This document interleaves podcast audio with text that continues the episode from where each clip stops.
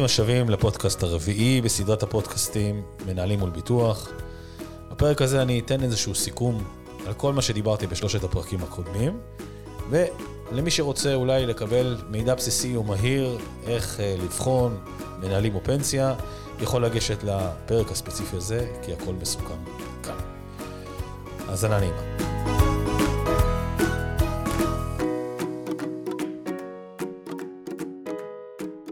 ברוכים הבאים לפרק הרביעי והמסכם של ביטוח מנהלים או קרן פנסיה. אני בפרק הזה רוצה אה, יותר להפנות שאלות לאורי, שאורי ישאל, אה, אורי שהיה איתי בפרק הראשון, השני והשלישי שליווה אותי. שלום לכם. אה, שלום אורי. אני רוצה אורי היום שדווקא תשאל שאלות שעלו לך בגדול מכל השלושה פרקים האחרונים, וננסה לסכם את זה בסוף לכמה כאלה אצבע שיהיה קל למישהו שכבר מחר בבוקר או עוד שבוע שבועיים נפגש עם סוכן ביטוח או איש מקצוע בתחום, למה לשים לב, בסדר? אוקיי. אז אורי, איזה שאלות עלו לך? תראה, קודם כל, אני זוכר שבפודקאסט הראשון, אני דיברתי על זה שהדבר הזה של לבחור, כאילו, איך אני, אני אגיד ככה, אני הייתי בחברה מסוימת, אנחנו לא נהיה בשמות של חברות, אנחנו לא באופן כללי, כן, נכון? לא נוקבים. אני הייתי בחברה מסוימת, היא עשתה כך וכך תשואות. אתה באת ואמרת לי, תראה, יש חברה שעושה יותר תשואות, בוא נעבור אליה. שהצליחה עד הנקודת זמן שפגשתי אותך, ואגב, נכון, מאז... לקחנו חמש שנים אחורה, עשר כן. שנים אחורה. גם, גם בשנים האחרונות, לפחות מאז שהעברתי אותך, ממשיכה... כן. אז השאלה שלי זה בעצם, איך אני יודע לאיזה חברה ביטוח שמבטחת אותי בפנסיה, כדאי לי ללכת לא בעצם. חברת ביטוח, קרן פנסיה. קרן זה, גוף, זה גוף שונה, שים לב, זה אומנם לפעמים אותה חברה, אני מדבר במושגים של כן, איש פשוט. יש קרנות פנסיה ששייכות לבתי השקעות, ואז זה גם לא חברת ביטוח, תשים לב לזה, כן? יש דבר כזה. אני רוצה רגע ש... אני רוצה שאני אתן מספר כללי אצבע, כשניגשים לבחור קרן פנסיה, למה לשים לב. אוקיי. אוקיי? יש אתר של משרד האוצר שנקרא פנסיונט. אוקיי. פשוט להקליט פנסיונט. כנראה הראשונים שיעלו זה פרסומות, תיזהרו. בדרך כלל יש ממומנים, ואתם תחפשו משהו נקודה גוב. זה יעלה, זה אתר של משרד האוצר, שהוא מפרסם בו את ביצועי קרנות הפנסיה. כשנכנסים לקרן פנסיה, כשאתם יכולים להעלות את כל קרנות הפנסיה, אתם יכולים להשוות את כל קרנות הפנסיה. כדאי לשים לב לביצועים, עכשיו, יש שם המון המון המון מסלולי השקעה, למה לשים לב, בגדול, אם לא בחרתם מסלול השקעה ספציפי, למשל יש כאלה שרוצים מנייתי, יש דבר כזה, ניהול של 100% מניות, S&P 500, אגרות חוב, מסלול הלכתי בהשקעות, יש כל מיני מסלולי השקעה, אבל בואו נגיד ולא בחרתם, אז לפי הגיל שלכם יש עד 50, יש 50 עד 60 ויש 60 ומעלה. זה שלושת מסלולי השקעות, שהם ברירת המחדל שלכם, אם לא בחרתם מסלול השקעות ספציפי, שזה מדבר ל-98% בערך מהלקוחות. אוקיי. Okay. אלה שכן בחרו מסלול השקעות, אז הם מכירים את המסלול שלהם. כי הם יודעים, הם עשו משהו יזום, ואז שישוו אותו. אז קודם כל אפשר להשוות שנה, שלוש, חמש, נותן לנו סדרי גודל טובים מהקרנות שהפציצו תשואה. אני ממליץ תמיד להסתכל על ממוצע של חמש שנים, okay. אוקיי. לשנה, ממוצע לחמש שנים. אז כדאי לשים לב מי הממצאים הגבוהים יותר. משמאל לזה, משמאל העמודה הזאת, מופיע עמודה שנקראת תשואה דמוגרפית, או מאזן דמוגרפי. מה זה? אתה זוכר שדיברנו על ביטוח, כן. ושקרן הפנסיה מחזירה, נכון. או לוקחת. נכון. אתה זוכר? בראשון, כן. בראשון, נכון? אנחנו נרצה כנראה להיות בקרן שמחזירה, וגם נכון. כמה שיותר. נכון. אבל זה כל אחד על פי זה. אני בגלל האצבע שלי הולך על קרנות שבדרך כלל מחזירות יותר. Mm-hmm. אני מנסה לפחות לקלוע לכאלה. אז שילוב של תשואה טובה, שילוב של מאזן דמוגרפי חיובי, לא שלילי, שלילי יהיה בדרך כלל באדום, אתם תראו אותו במינוס. והשלילי אומר שהם לקחו ממני עוד כסף כל כן, שנה כדי לשמור על האיזון שלהם. נכון, אז עדיף ללכת על הפלוסים, mm-hmm. שימו לב לזה, זה דבר חשוב, כי זה משפיע מאוד על הכסף לאורך שנים. והשלישי, הדבר השלישי שהייתי מסתכל עליו, זה כמובן העניין המסחרי של דמי ניהול, זה כבר מול האדם שאתם יושבים מולו. Okay. אוקיי. הוא יגיד לכם מה האופציות דמי ניהול שלכם בכל החברות. בסדר? אה, זה שלושת הפרמטרים שבהם אתם בוחנים קרן פנסיה. דמי ניהול, תשואה דמוגרפית ותשואה. Mm-hmm. זהו, זה הדברים שתסתכל עליהם. אוקיי. בסדר? זה ככה אתה יכול לדרג לעצמך אישית, מהם הקרנות הטובות יותר לדעתך. תראה, אני לדוגמה, בעוד שבועיים אמור לפגוש אה, אה, סוכן ביטוח. אני רוצה לנסות להבין ממך מה כדאי לי לשאול אותו, מה כדאי לי לבדוק.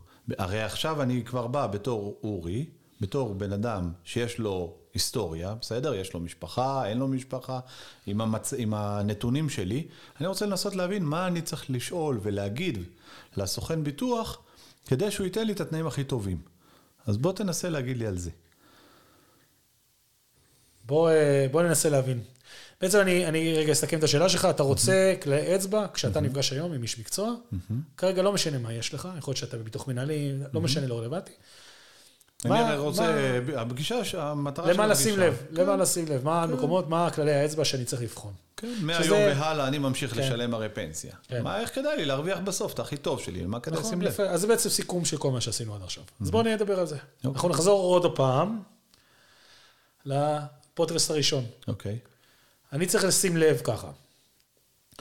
אם אני בדור של ביטוחי מנהלים מלפני 2000, אה, אה, אם לפני 2013, כלומר דור המקדמים המובטחים, או הדור שלפניו אפילו מקדמים מובטחים טובים, עם ה-166, אני זוכר. 66, אז לשים לב לזה, כן? כדאי לשמור על הביטוח הזה, וכדאי לשלב אותו באיזושהי צורה. בדרך כלל, בדור הביניים המלצתי להקטין את הסכום כסף, ש, שרק להשאיר אותו בחיים, כי הוא מאוד מאוד יקר, אבל לפחות להשאיר אותו בחיים, למקרה שתוחלת החיים תשתנה, אוקיי. ועל כל השאר לפתוח קרן פנסיה, כי הוא מוזר, מוצר זול יותר, בסדר?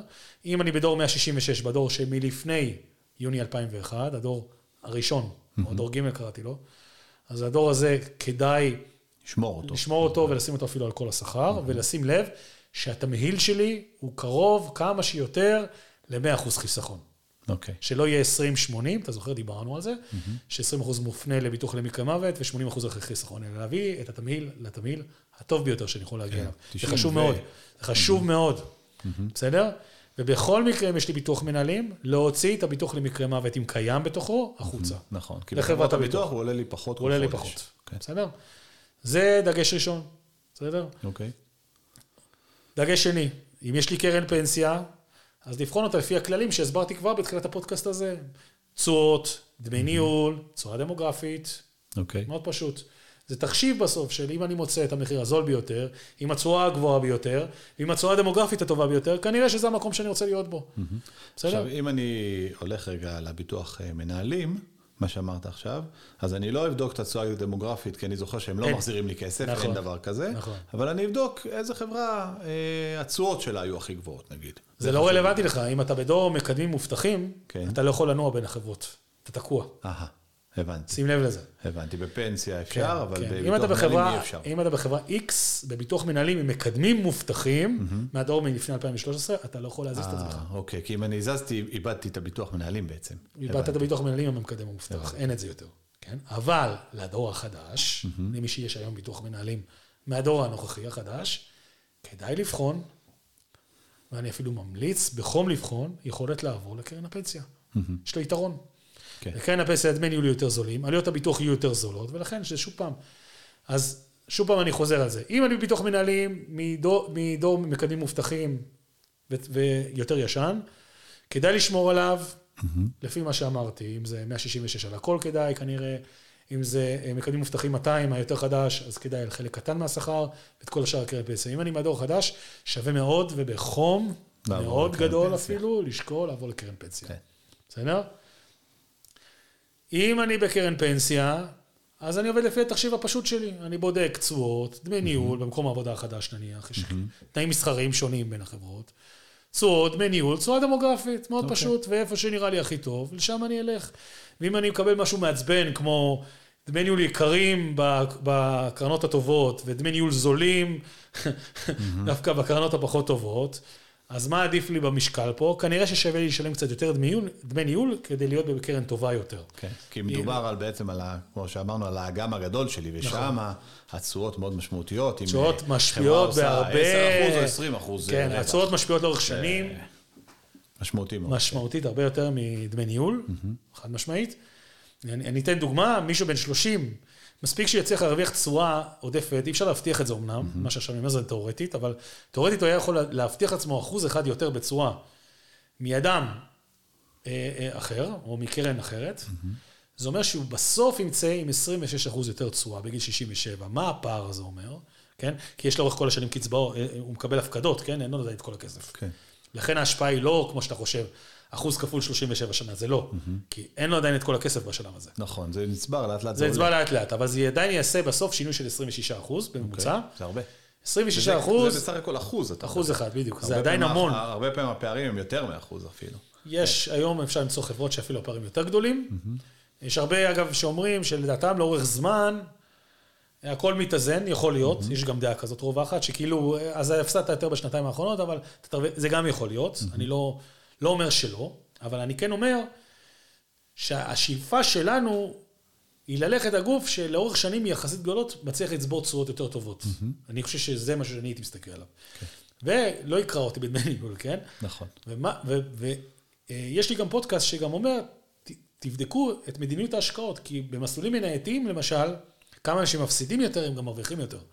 כדאי לשים לב לזה, יש לי פודקאסט מיוחד על זה, אני לא דיברתי על זה בקבוצה הזאת של הפודקאסטים, אבל יש לי פודקאסט עם שלומי ויזה שאני, אה, שאני מראיין אותו בדיוק על זה.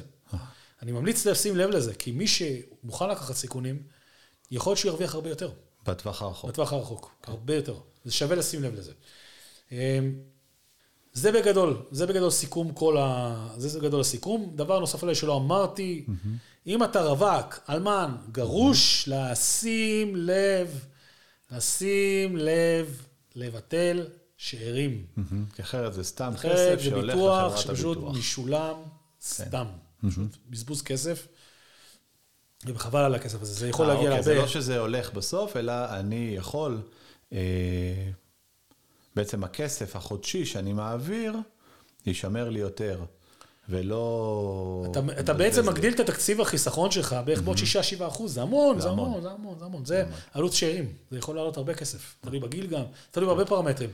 אתה מגדיל, אתה יכול להגדיל ב-10 אחוז בערך את אז הקצבה. בעצם, אם אני מבין, אם, אה, שוב, אני אמנם עם אה, שלושה ילדים ונשוי, אז זה לא רלוונטי אליי, אבל אם הייתי עכשיו רווק, בלי ילדים, או אלמן, אה, או גרוש, אז הקרן הבסיסית שחברת הביטוח נותנת לי, כדאי לשים לב, כי הם בדרך כלל מכ- מכניסים אוטומטית את השאר. נכון, נכון. אוקיי. נכון, תשים לב לזה. זה, זה ממש פגישה עם איש מקצוע, כן? זה ממש לשבת עם איש מקצוע בנושא הזה. בסדר? אמ, זהו, זה בגדול, אני מקווה שזה נתן פחות המושג מה ההבדל בין שני המוצרים. נתן לכם איזשהו המלצות להתנהגות, מה שיש לכם, אני מקווה שזה אה, נותן את המענה. תראה, זה אה, חשוב לשמוע את כל שלושת הפודקאסטים, כן. כי זה באמת, אתה יודע, אני, כן. עכשיו זה כבר ערבי שמסכם, זה באמת משהו שנבנה אחד על השני ומסביר את זה לאט לאט. אני אומר את זה כאחד שלא מבין, זאת אומרת, אם הייתי שומע רק את הרביעי עכשיו, לא הייתי מבין על מה אתה מדבר כנראה. אז אה, זאת המלצה אישית שלי.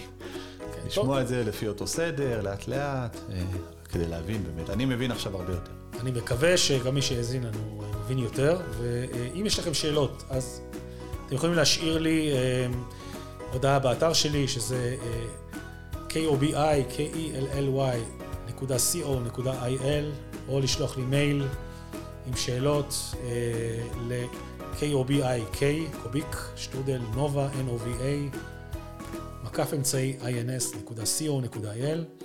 אני אשמח לענות לכל שאלה שתהיה לכם בנושא. וזהו, אורי, תודה רבה שעברת איתי את כל הוויה דלה רוזה הארוכה הזאת. תודה שהיית איתי. בשמחה. שיהיה בהצלחה, ונתראה בסדרה הבאה של הפודקאסים. נחכה לזה.